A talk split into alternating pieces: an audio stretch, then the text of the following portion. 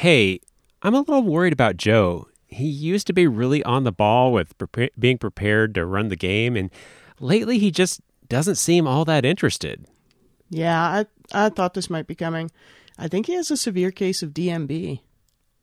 Wait, DMB like the Dave Matthews Band? No. Is he going to go on follow them around the country or something? No. It's Dungeon Master burnout. It can be pretty serious. Oh, in what way? Well, being a DM can be lots of fun, but side effects may include exhaustion, lack of motivation, frustration, negative emotions, cognitive problems, slipping performance, interpersonal problems, among other things. Oh, that does sound bad. Dave Matthews Band would have been a lot better. This time on Becoming DM, we're talking about DM burnout. Hey everyone, this is John. And Danielle. And as we mentioned there in the opener, we are talking about DM burnout. But before we really get into that, let's talk a little bit about what burnout is. And when you hear the term burnout, you often think of it referring to the workplace and stuff like that. And that's because back in 1974, this guy named Herbert Freudenberger, I'm going to say that wrong, I know, used it to describe what could happen in a work environment. And he basically said it's the extinction of motivation or incentive, especially when one's devotion to a cause or relationship fails to produce the desired results. Wow, that sounds a lot like DM burnout to me. And I think that extinction of motivation can happen outside of work too, right? Oh, it absolutely can, especially when you consider how much time and effort Dungeon Masters put into their game. Like, we put a lot of ourselves and a lot of work into the games. So today we're going to cover how to recognize, avoid, and hopefully treat some burnout. We are by no means medical professionals, and DM burnout is not a medically recognized condition. So I think we're all good there. So let's go ahead and start talking about recognizing it. I'll let you kind of kick it off. Yeah, for recognizing DM burnout, there's a lot of things that can happen, and it's just, when you're looking at your session and you really just don't want to put the effort into plan a session, like you're looking at it and you're just dragging your heels, you just can't get yourself excited about doing it. Yeah, that next show on Netflix is a lot more exciting than planning out your game. That might be a signal, right? No doubt. And I mean, I've had this happen to me several times where I had a lot of ideas that I wanted to kind of put down on paper for the game. And I just got to the point where I had zero motivation to do it. I had all the tools in place and I would write it down on my to-do list and I would get onto the day I was going to do it and be like, oh, I can do that some other time. I've got some laying around on the couch to do. I'll just do that instead. Oh, for sure. And another thing is just if you're just not caring about your descriptions or even the results of when you're running a game. Like, have you ever been running a game and you're just so tired that you don't even care? It's like something bad happens to the PC, maybe that wasn't supposed to happen, and you just whatever. Well, let the quintessential rocks fall, you die. It's just like, whatever, rocks fall. It doesn't matter. I don't care. Yeah, and it also could be that you had this big plan and the players disrupted it. It was like, yeah, whatever. That doesn't matter. That's fine. So, I mean, it could be not caring about what happens to the players. It also could be not caring what happens to your carefully constructed plans that you had written before you were in burnout. Most definitely. Because, I mean, any DM who's put a lot of time and effort into planning something knows exactly how soul-crushing that moment is when your PCs are like, no, we're not going to open this door into this tome that, is super huge and awesome, and we're going to go dig this hole over in this other continent for some reason. We want to start a scorpion farm and farm their venom so that we can make anti-venom for people and make our money that way. Is that all right? Best game ever. And to that, I mean, it could be that you're just having less fun running the games. It used to be that you really enjoyed when you had a session. This could lead to like having dread that you have a session coming up. And I always say whenever I give any recommendations to people that everybody at the table should be having fun. And I think a lot of people, when they think of the game, they don't include the DM as everyone, but I 100% say the DM is one of those people that should be having fun. Now, we shouldn't be having fun at somebody else's expense typically, but we should be having fun. And if you're not doing that, that could be an indication of a problem. Oh, absolutely. Well, I mean, push comes to shove, tabletop role-playing games, they're games, right? Everybody who's playing them should be having fun. And as the DM, you are playing the game. You're just playing on the other side of the table or the screen as you were. So there's like, you have to have fun when you're doing it. If you're not having fun, then you're not playing a game. And if you're not playing a game, then you're not really doing the thing. Yep. And that can kind of lend itself to making the whole process feel more like you're working at a job or just doing something that you have to do, because now you've got this thing that you've been doing all this time and you've spent all this time on it. You're kind of committed to it now. These people are playing the game and they're expecting you to be there. So you end up kind of doing it like it's almost this requirement that you have to do it. You don't really care about doing it anymore. And so you're just doing it. It's like a job. Oh, it can definitely turn into a job, especially when you're starting to hit that burnout point where you have to start scheduling time and forcing yourself to work on it and trying to organize everything. And it can get really, really jobby if you start getting burned out and start losing that motivation and that fun aspect that you're having. Yeah, you really have to pay attention to where your passion kind of lies in this and where your fun lies. And even if you're getting into that point where it seems like work, I feel like sometimes just remembering those points that you really enjoy and focusing on those for a little bit can help. But we're going to talk a little bit about how to deal with burnout here in a little bit. That's just a preview. For sure. Another sign to recognize and to look out for is that you're having trouble running the game, because it's not like if you sit down at the table and your general DM style is really fluid, you've usually got names for NPCs just rolling through your head. And for some reason, well, unknown to you possibly, is that you've got this NPC and you cannot think of a name for him. You've just got this massive mental block and you're just struggling your way through it. That can be another sign of burnout too, because when you start getting stressed and all that stuff, it will start to affect your ability to think clearly. Yep. And just tying directly into that ability to think clearly, you can get into a situation where players are getting on your nerves a lot more than usual. And yeah, there are some players that maybe get on everybody's nerves from time to time, but this is different. This is where you just kind of get to the point where you want to strike out at them. You want to you're just beyond annoyance, and you're, I think, more into the, I'm going to just do anything to make this person be quiet. And that can get into how you run the game. That can get into, obviously, everybody's enjoyment of the game. And I will admit that I have had this a couple of times, and one time I was not so good at recognizing it. And so I had a really bad session, and I had to come back after that session and say, hey guys, I'm really sorry about this. Here's what's going on.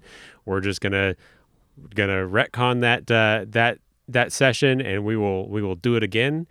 And then sometimes I will recognize it. I'll take a step back and I'll be like, okay, obviously something's going on. Let's all take a break here and maybe I can cool my head. Yeah, it's absolutely imperative that you pay attention to your own, essentially mental health while you're running the game, because just precursors, the things that we've been talking about up till now, things to recognize, these things showing up in your game and showing up in yourself, if you are able to recognize them and take a step back, like you said, it can really help so that you don't end up going over that cliff and needing to come back to your group and apologize. I'm not going to lie. I've been there too, where I was at the edge. I didn't realize it. And I ended up having a bad session. Yeah. And let's be honest. I feel like in a lot of cases, DMs can end up being sort of like a dime store therapist for the players, because a lot of times players are working out their issues as they play their character. And so I'm not going to say that we're like actual therapists, but as a result, I think that a lot of DMs can lose sight of themselves somewhat, just because they're focused on running the game, having fun, and making sure that people are having fun, and understanding when those people are doing weird crap in the game, it may just be them working something out and trying to move along with it. And I think you kind of lose the taking care of your own self there a little bit. Well, you definitely can. It's you can get real lost in the whole thing. But there's a lot of different things that can cause these things to happen to you. And one of the big ones is time pressure and frequency of sessions. Mm-hmm. I know some people there's one person I know in particular where he has a weekly session that runs from 8 to 12 hours every Friday. Wow. For 6 years he's been doing it. And so he, to date, hasn't had burnout, which is amazing. But that's also because he's really, really loves his storyline. But if you've got stuff happening, like if you try and set yourself up these goals, like, oh, that sounds really cool to do a campaign like that. I'm going to start my own 8 to 12 hour weekly campaign, right? And I heard somebody else did that. That's totally doable. And then you find yourself, like 2 weeks later, crying yourself to sleep. What have I done? Yeah, it's really important to, when you're making the decision on things like frequency of your game, to understand that everybody's different, that you as a DM need to really look at your life and what goes on in your life. Maybe you have kids. Maybe you've got a really demanding job. Maybe you do a lot of volunteer work. Whatever it is, understand what those time commitments outside of playing the game are, and use that to help guide you for how frequent they are. In fact, when I started my Pathfinder game, I specifically told everybody that was joining, listen, this is only going to be once a month, because I don't currently have time. I had kids and scouts. I had job. I had travel with work and stuff like that. So there was no way that I was going to do more than once a month. And as a result, that game has actually gone pretty well. It's still going today. It's been a couple of years now. And while from time to time I'll have things that make it like I need to take a step back. But overall, I think I've largely avoided burnout just because of this one thing, that the time pressure and frequency of the sessions. Oh, absolutely. Knowing your schedule and what you can take on is massive, because as soon as you start to bite off more than you can chew, your jaw's going to get sore, and you're going to mm-hmm. get tired. But on top of that is with like the time pressures and frequency of sessions is, like you said, just having other life stuff come up, right? Because there's so much in your life that can come up. And a lot of times, like I've talked to a couple other DMs about this, and they'll plan, they'll be like, well, I'm not really that busy, right? But they don't give themselves opportunities for any other free time, right? Mm-hmm. It's like, I'm always free on Fridays.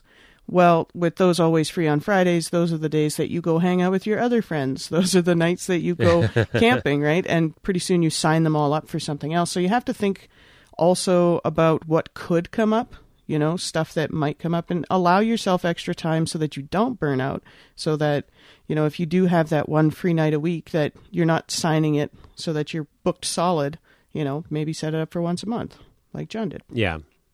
Yep.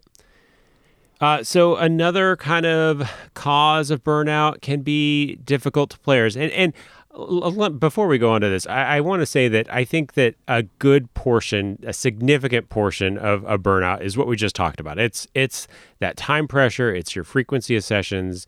It's the there's time that's required in between those sessions to do things. So I think time is a huge part of that burnout. But there are other things that kind of stack on top of that, like difficult players. So if you've got players in your game that always try to break your game, and I've heard stories about people who had players that point blank said, my goal is to break your game. And I mean, first off, I would say, well, maybe you should find a different game then. On top of that is rule lawyers. Have you ever had a rule lawyer at the table? So I haven't per se. I will say that when I'm a player in a game, I do have to watch myself, and I definitely need to watch myself.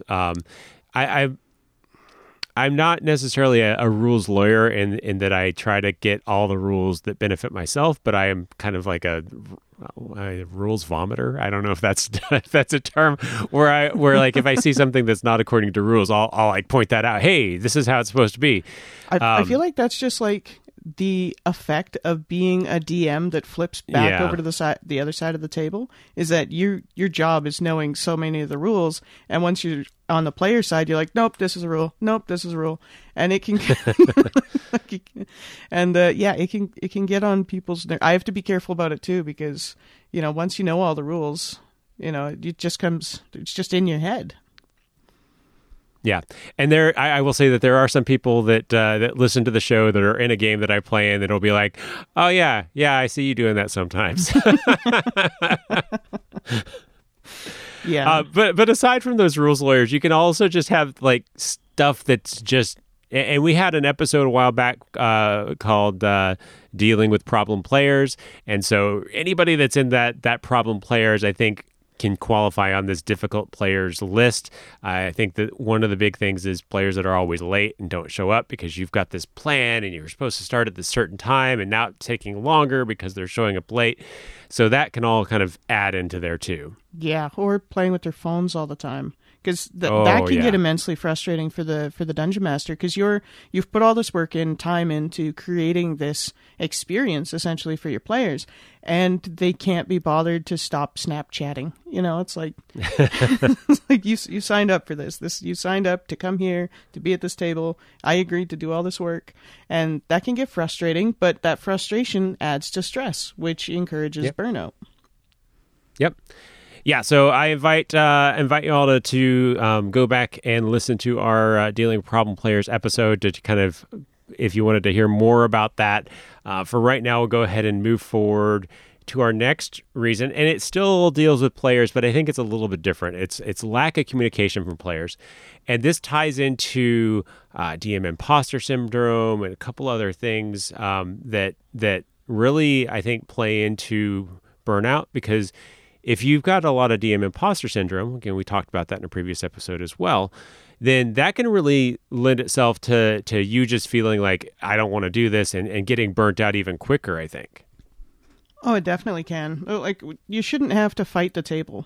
Well, I mean, except with dice. But you shouldn't have to fight all your players to get everybody to do what everybody came to do, right? That's what everybody wants to do. It's supposed to be fun. It's supposed to be a game. And you really shouldn't have to try and reconvince them to participate, Yep. Well, and then beyond that, I will say, if there are players listening, and I'm hoping that there are, that just giving your DM some feedback, like, hey, I really enjoyed the session tonight. I thought that this was really cool what you did here. That can have a big effect on a DM from both the imposter syndrome as well as the burnout. Because I don't know about you, but when I have somebody saying that they like what I'm doing, it's a lot easier for me to continue doing that and go beyond what maybe I would normally get burnt out with. Oh, it's a huge motivator. I ran a session this Friday with some new people, and one of them messaged me Saturday morning and was like, that was amazing. Thank you. That kind of idea. And to wake up to that kind of message as a dungeon master, it's like the highlight of my week. Mm-hmm. and immediately I got super motivated about, oh yeah, they really liked that, I'm going to do this and I can plan that. And I started, all the creative juices all started flowing. I got all excited about the campaign again. And it can really, really help if you, tell your DM, stuff that you liked, and they can, it helps us and it'll help Yep. you in the end. And what I will say is that telling them that you liked the session is good, but telling them that specific things you liked about the session is awesome, because that tells us that these things I'm doing here, I need to keep doing, maybe in a different way to make it new and unique. But these things are things that the players are picking up on and really enjoying, rather than just having a blanket nice session. Oh, definitely. It could be like, that was a nice session, and I'll interpret that as, oh, they really, really enjoyed the heavy role play, but they're actually talking about the fact that I used miniatures. Yeah. And so being specific can really, really adjust how that's interpreted. Yeah. And then additionally on that communication front, failing to get responses from people when you're planning times for sessions. Everybody's got complicated schedules these days. So when it comes to planning sessions, it can really be a demotivator if you don't get responses and like, well, nobody seems to want to play, so I'm just going to stop planning. I'm just going to stop doing anything with this. Yeah, that and late responses too. I had this happen a couple weeks ago where I posted, does this work for everybody? And everybody responded yes, 1 hour before the session. And I had already because I posted it like a couple days before. And so I was like, oh, okay, it's just not happening. So I didn't do any planning at all. And the group is big. It's 8 players at the table. It's insane. Wow. And so 8 people an hour before the session were like, let's do it. I was like, I don't, oh no. It's not happening, guys. Sorry. Yeah. Yeah. So I think we kind of stuck around on the causes of burnout. I mean, there's plenty more out there. I'm sure that that those of you listening have ones that you could probably identify, and ones that are similar or maybe completely different than what we have on this list. But let's get into talking about preventing and dealing with the burnout. And I think the first thing that you need to do once you have identified, hey, I'm getting close to burning out, or I am burned out, you need to have a conversation with the players at the table. Just be upfront and say, look, here's what's going on. I'm really concerned that I'm getting burned out on this. And by telling them, you are giving them the opportunity to help you first off. And you're letting them know ahead of time that when you make decisions that are changes to try and help you get out of being burned out, they'll understand why you're doing it. Oh, exactly. Like you said, nobody can help you if they don't know what's going on, right?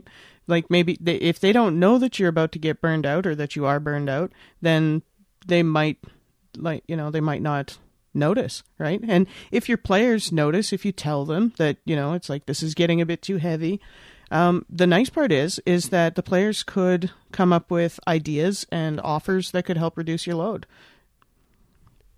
Yep. And that I think is a huge thing, because if there are things that are you're just dropping because you're at the point where you're like, I don't care about this stuff, but it's something that a player could pick up, that's a great way to help you get out of there. And we'll talk about that here in just a minute, but so moving on, once you've kind of told your players some of the options that you have to try and get out of the funk, is reduce the frequency of the session. As we mentioned earlier, a big, huge cause of this burnout can be the time that you're having the sessions, how frequently you're having them, the time commitment outside of the sessions to make them all work and all of that stuff. So reducing the frequency can take a load off there, right? Oh, it absolutely can. I find when I start getting burnt out, one of the best things that I do for myself is I cut my sessions in half immediately. Mm-hmm. And what I do then is I still use that same time, but say if we always play on Friday nights, then this Friday we're playing and next Friday I'm planning. Or if I just can't deal with it, then I just will take Friday off completely. But then it gives me that scheduled time for planning, and I just don't worry about any part of D&D until I get to that block of time, and just give myself that mental break to just kind of step back and take a breather from the whole situation. Yeah, and I think the big thing here with reducing the frequency of those sections is to give yourself time to not think about gaming. So if you're gonna reduce your sessions down in half like that, where maybe every other Friday you're gonna spend planning where you used to have a session there, then the time that you used to do planning with, don't do planning there. Do something else. Give your brain a break, and don't be in this just constant plan and play mode in your head. Oh, absolutely. You have to take a time to do the full mental break and do things that are healthy, essentially self-care. You have to self-care yourself better. You know, if you're burnt out, it's not a legitimate illness, but it's not good, right? And so you have to take some care, do some healing, you know, watch a movie, go outdoors, you know, get a little bit of exercise, go for a walk, look at a bird, you know, whatever, you know you best. So whatever it is that makes you feel better, happy, peaceful, that kind of stuff, just de-stressing. Yep. And so, I mean, one of the things that I like to create things, but I also know that working on this show is not a break that would prevent my DM burnout, because I'm just talking more about D&D. And while I enjoy it, it doesn't give my brain a process to think on something else, to dwell on something else there. So what I've actually started doing recently, I found these old recordings of this band I was in college, and I am working on getting them all transitioned to MP3s and get them actually up on Spotify, because it's something that I thought would be fun for me to be able to listen to it anytime I wanted. I don't really care if somebody else wants to listen to it, but they'll be there when they're there. So, yeah, I think the key thing there is that it, whatever that downtime is, I think it makes the most sense for it to be different than the game. So different, like putting on music and a new hobby and stuff. But it's also important to distinguish that it can't be work. You can't be like, I went to work today for 8 hours, and so that's definitely not time I was thinking about D&D, so I'm good to go again. No, because work is still not the mental break that we've been discussing, because you need that de-stress, downtime, something you find relaxing. And most people don't find going to work to be the most relaxing and happy-inducing activity that they can conceive of. Yeah, and it's important to keep in mind that people burn out from work all the time, and that burnout can affect your game too. So even if you're not burned out in the game, if you get burned out at work, it can make you just suddenly not want to do anything. So we're stopping planning, we're stopping anything that's outside of the session. It's like, I don't know, I'm done. I'm just gonna sit here and do nothing. And so I think that we're talking a lot about DM burnout, but it's also important to pay attention to the work side of things, because that burnout can affect your game as well. Oh, it absolutely can. Burnout can come from anywhere. And when you're burnt out, like, you as a person get burnt out. It's not just the little DM nugget in your brain is tired and sleepy and it wants to have a nap. It's all of you, right? Because you're stressed, you're feeling that stressed, and you're losing motivation and all that stuff. And so if you get burnt out at work, that will almost definitely affect your D&D stuff. Anything that you have to put a lot of time and effort into.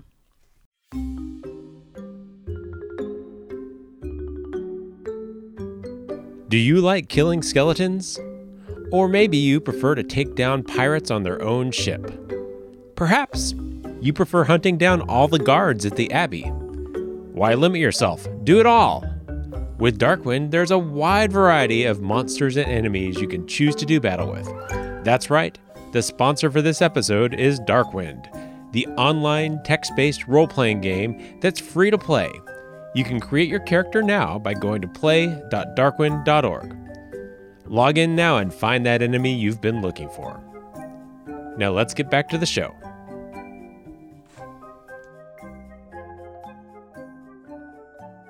The next thing to try and to take a look at doing to help with your burnout just take a break.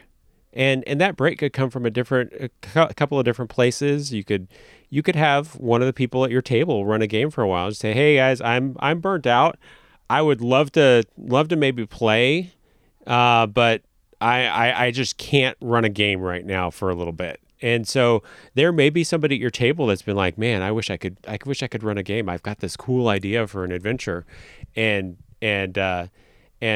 just by having somebody else take those responsibilities of the planning can actually help quite a bit. And sometimes, like, I've had players at the table who want to try DMing, but they don't want to, like, set up a whole group and sign everybody up for a campaign. And so it's a good opportunity to give your players somebody who might want to try and DM, you know, a few sessions. Well, depending on your frequency, that could give you a month to a few months off of DMing and give yourself a really, really good break. Yep. And give them an opportunity to try DMing. Yeah, but I will say that, and we mentioned this before, don't get into the whole thing of DMing the DM. Don't be the guy like I am sometimes where you're jumping on all the rules and telling them that they need to run it like this. You need to just focus on your character and only yours and just relax. Yeah, and it's okay to offer advice to a new DM or any DM, really, right? I love it when my players give me advice, but maybe not when we're playing the game. You know, that's good conversation for post thing, you know, especially with a new DM, because a lot of times they'll ask you questions if you were their DM. You know, how was I doing? And so try and save, even like if you notice something that's just really bugging you about something that they're doing, just make a little note of it. And then you can get to it later without having your brain hooked onto this, trying to DM the DM during the game. And it's something that you can note to them afterwards and just free up that mental real estate. That's a really good idea because I think it like salves the mind where you want to tell them that this is not right, but it also makes it to where you're not totally disrupting the game. That's actually a great suggestion. Yeah, you just scratch it a little, and then you can finish itching it later, but just soothe it a little. Yeah. And when you have somebody else running a game, it doesn't have to be the same system. Sure, you could continue playing the same sort of system, but it may also be an awesome way to try out a new game that everybody's been interested in. Maybe they wanted to look at playing Teenage Mutant Ninja Turtles, or like go back into the vault and play some Twilight 2000. I mentioned that because a buddy of mine who listens to the show actually brought that game up to me earlier. So whatever it is, you could play a totally different game, which again gives you, I think, an even further break from you running the game because you're in a totally different system. It's a totally different feel. So you're even a further step removed. Absolutely. It gives you that bigger brain break from the whole thing. Plus you get to try something new because there's a lot of really cool tabletop RPGs out there. Like there's so many of them. Yep. It's insane. I think I've got, me personally, I've got a total of 8 different systems on my shelf.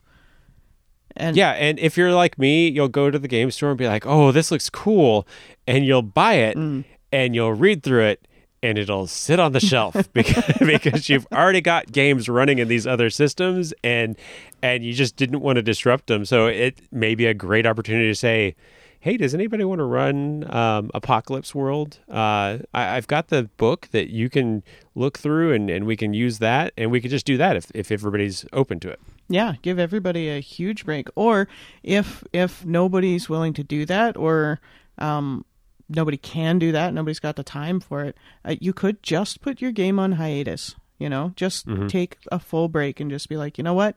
I know that we play once a month, but let's take 3 months off." I know for me sometimes I'll do a hiatus during summer, right? Is everything just gets so busy in July and August that it's easier for me to just say pause, you know, and then I don't get burnt out over the summer trying to do everything that I'm doing. And everybody knows that they don't have to plan around it. Yeah. And if you take a hiatus, do not spend the entire time planning your session. I know that it may seem like, "Oh, I've got all this time. I can do this." But if we're really trying to prevent that burnout from happening, you need to take that at least a good portion of that time and just not do anything with the game.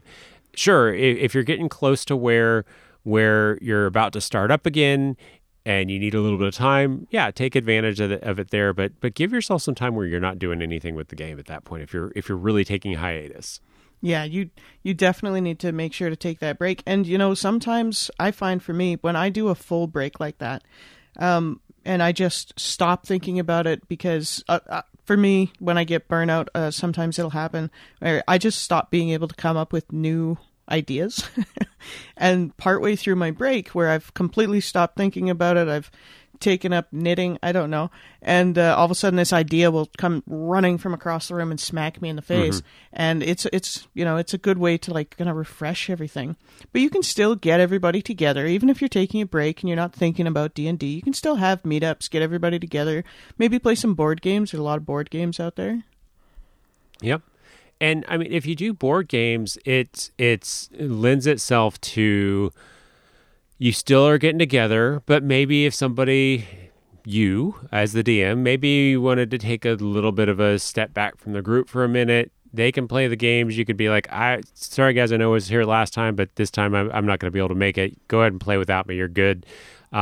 Still gives everybody the chance to get together and socialize. But if somebody needs to take a step back for a little bit longer, they can. Most definitely. Give them a little bit more space because sometimes, like we said above, sometimes it is a player issue and sometimes you need that break from that person. It's like, mm-hmm. I need a break from you specifically.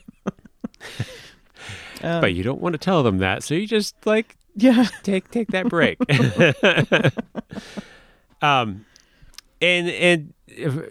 Keep in mind, if you do go the playing board games route, you still have a time commitment there. So if it was if the reason that you're burnt out is just significant lack of time, then you still have a little bit of a time commitment there. Obviously, you're not doing planning and stuff in between the sessions, so may be okay, but it also may make your recovery take longer.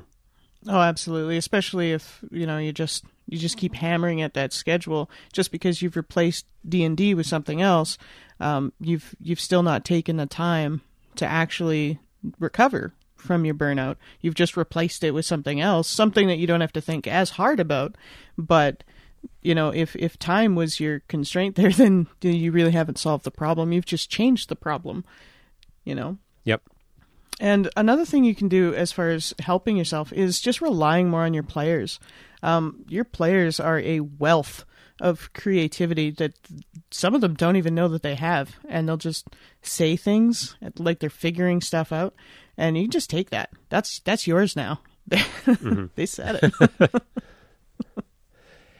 Yeah, and relying upon players could be a lot of things. It could just be taking off some of the menial tasks that are a time suck for you that you really don't want to do. So, hey, Adam, you're gonna manage the schedule from now on. It's something that I stress out about all the time. So you're gonna do that now. You can stress out about it, and I'll just tell you when I'm available, and then you can tell me when we're playing.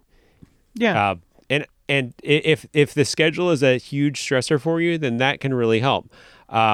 You could also simplify how you schedule. We, as I mentioned, we do a monthly game for my session, and at the end of every game, we say, "All right, everybody, when do we want to meet next?" And everybody gets out their calendar. They look at their calendar. They say, "All right, I can't do this date, this date, and this date. Oh, I can do this date." And we find something that everybody overlaps on. We say, all right, that's when we're going to do it. And it's a 5-minute discussion. So if you simplify it as well, and that could be a matter of placing it at the end of your game to do the next session. It could be a matter of having some technology involved, whatever makes it easier for you. That could be part of it. But having the player manage that, it makes it even easier from there. Oh, for sure. I like that idea about kind of getting everybody to reschedule while you have them all in the room, because you can like mm-hmm. look at them. It's not like they didn't get the message. You can look at them. Be like, open your calendar. But another thing that you could have your players do is providing descriptions, right, for like non-essential stuff. Obviously, if your entire campaign revolves around this big temple, you don't want to be like, and Joe, how would you say this temple looks? That's not going to help you at all. It's actually just going to make things much worse. Be like, there's skylights everywhere. It's like, no, it's very dark. Uh-oh. So for non-essential locations, because there's so many places and things that people can do in D&D, that's one of the best parts of it. But coming up with an entire planet's worth of descriptions for all these places that your PCs can choose to go at their whims and fancies can get really, really draining. Mm-hmm. And the same thing goes for things like names of places and NPCs. Rather than you having to consult the codex of names or whatever, they can say, well, what's his name? I don't know. What do you think his name is? Yeah, that sounds like a good name. Good, that's his name.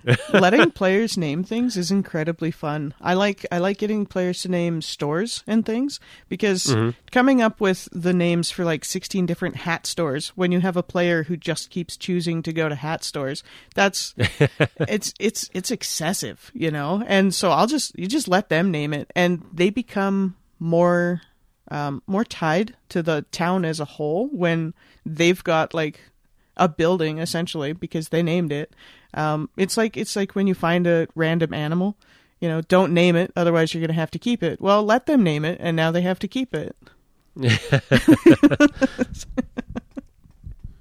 And something that you referred to at the beginning of this section was leveraging player ideas for the game direction. And I've mentioned in the past how players have said, like, oh, there must be a necromancer around, and I took that and said, oh yeah, there is now a necromancer around. Thank you for that. But I think you also had an example as well. I do. So as much as you can, like, players will say stuff, and you can definitely steal those ideas. They think that that's what's happening, you know, when they're figuring it out. And also stealing that idea will help them think that they figured it out when they've actually just written the story for you. So it's a double win if you think about it.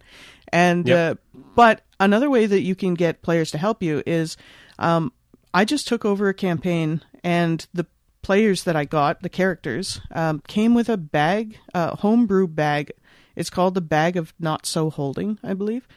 And the way that everybody's been using it is so insanely broken. I need to fix it.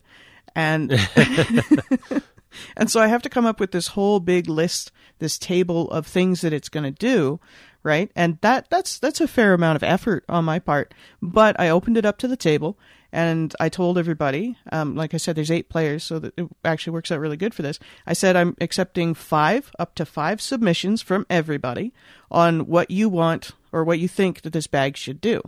I'm not going to put every idea in. You know, if somebody's like, it spawns a great worm, I'm not going to do that. You know, I have the final discretion. But it is going to make it so that instead of having to write out a full 1 to 100 table of items myself and hoping that it works out and hoping that they like it, I'm going to get a lot more flavor. My players are going to be a lot more involved, and I don't have to work as hard. Yep. And that's a great example of leveraging those players to build parts of your world that, sure, they may submit stuff that you don't take, but they may submit stuff you never even thought of that is great for the game. Oh, definitely. We aren't the only creative people at the table. We're just the ones saying what's happening. Yep. Yeah. So moving on, for ways to kind of help prevent burnout is run sessions where you don't have to put as much thought into it. So I know that with the games that I run, they're very homebrew. And if you're running homebrew games, then one of the ways to do that is to just do some published modules. And the modules could be simple one-shots where you go and buy a one-shot from somewhere and run that. You could even have it be a full-blown campaign that you're just like, I just need a really big break. I'm still wanting to run the game, but we're just going to do this publish thing, and I'm going to follow everything that's in here.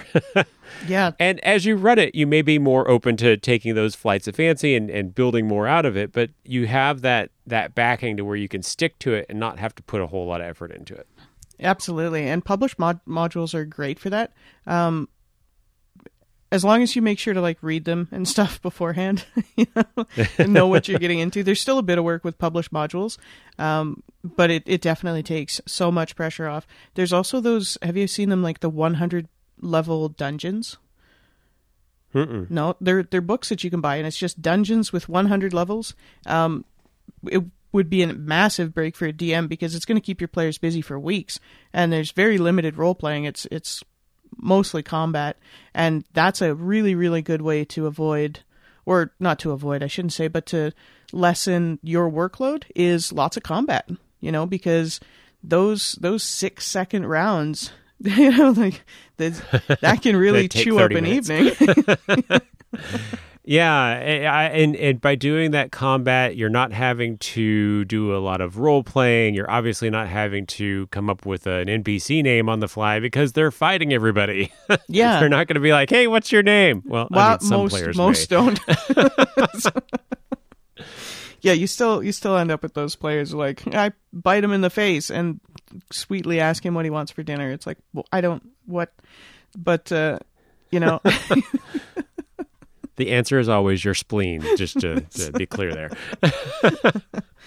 Yeah. And so, and like you're saying with the published modules, you mentioned one-shots, and you can get one-shots that are literally just a couple hours. You know, it takes 15 minutes for you to read through them, and it takes a couple hours to play through them for your players, and you're running them. And so it's actually really handy. I've gone through, I've got a folder on my computer where I've just gone through the internet. I found some single evening one-shots, stuff without an overarching multi-session plot line. You know, it's not big. It's just a story about a sheep. And it just sits in this folder. And if I ever need it, it's there. And I can just pull it out. It's one evening. It can chew up a night. I don't have to worry about it. My players are still going to have fun. And it's just a lot easier for me. I would also say that one of the things to keep in mind as a way to prevent burnout is really to be open to changing things up. Because I think that burnout can also be related to doing the same thing for a very long time over and over again. And so this same thing may be operating in the same world that you've built. And maybe at the beginning, this was an awesome world. And after time and time and time and time of running sessions, you're like, I'm kind of tired of describing these things that I designed a year ago. So, I mean, change it up. Have the players travel to some new part of the world that's totally different, or something like that. That way you kind of get out of you kind of paint yourself into a situation where you've got this really robust world, but you just get tired of it. Yeah, or you get tired of your plot line. I know one time I had this, I thought it was short, sweet. It was a good idea. I liked it. It was going to be great. And so I started moving my players through it, and we had weekly sessions for a few hours a week. And before I knew it, the whole thing had just grown and expanded. It ended up taking a year and a half of weekly sessions to move through this campaign that I thought was going to be short and sweet, but it grew into like this massive thing. And as much as the story was good, and it was, everybody had fun and everybody liked it, By the last few months, I was so over it. I wanted to do other things. I wanted them to be in a desert, you know, trapped in a cave filling with sand, or, you know, in the Arctic, anywhere but where they were. I was so bored of what was happening because it was planned out a year and a half ago. I've known what's going to happen. It's just, it can get really tiring when you've done that. But that's a good opportunity to, like you said, you have to be open to changing things up. You know, maybe take another look at your campaign line. Is there something that you can change, a way that you can make it more interesting, or a way that you can incorporate something that's currently exciting you into your existing campaign? Yep. And I think on the avoiding front, I think if you build out, if you're doing homebrew, if you build out your campaign in a way that you know that there are plot points in your storyline that will take them to a different part of your world that is going to be significantly different than where they're at right now, that can really help. So in the game that I've been running for the past couple of years, they started out in this very temperate climate, deciduous trees and mountains and stuff like that. But as part of one of the plot lines, they had to go and find somebody who had this item, and they had run off down to this section of the world that was all desert. And so that meant traipsing through the sand and dealing with all that stuff. And as of our last session, they just completed a major plot point, but they're following a continuing plot that takes them to a completely different country that has a totally different socioeconomic spectrum. And so these were things that I, at the time, had sort of planned out, but not for the reason of avoiding it. It was just something that I happened to plan out. And it's just luck would have it that, hey, this is a great way to avoid getting burned out on being in the same world all the time. It definitely is. Giving yourself a major shift, like a full change of scenery. It's the same thing as, real life. It's like moving from, this city to that city. It's totally different, right? And so that can really help kind of jive things up a bit. Yep. I think the big thing is really just to focus on getting your brain excited about what you're running. And that will really, I think, help with avoiding some of the burnout. If you're excited, if your brain is excited and you like, it's something that you want to get involved in, that helps a lot. Oh, absolutely. Like I said before, it's a game, it should be a game for you. You should be having fun. That's what everybody's here for, right? Is we're all doing this to have fun. And if you stop having fun, take a step back, ask yourself why you're not having fun. Is it something to do with your campaign? Is it something to do with your regular life? Is it something to do with maybe a player at your table? Try and find out where the fun sucking is happening from, and then see what you can do about that situation and get yourself back to a point where you're excited, you're motivated, and you're just super pumped for the next session. Yep. Yeah. So it's a lot to take on, and we wish you luck, first off, avoiding burnout, because the best way to prevent it is to avoid it in eternity. But if you happen to get burnout, we wish you the best of luck getting out of it. I think that's all we wanted to talk about today. So until next time, stay nerdy, friends.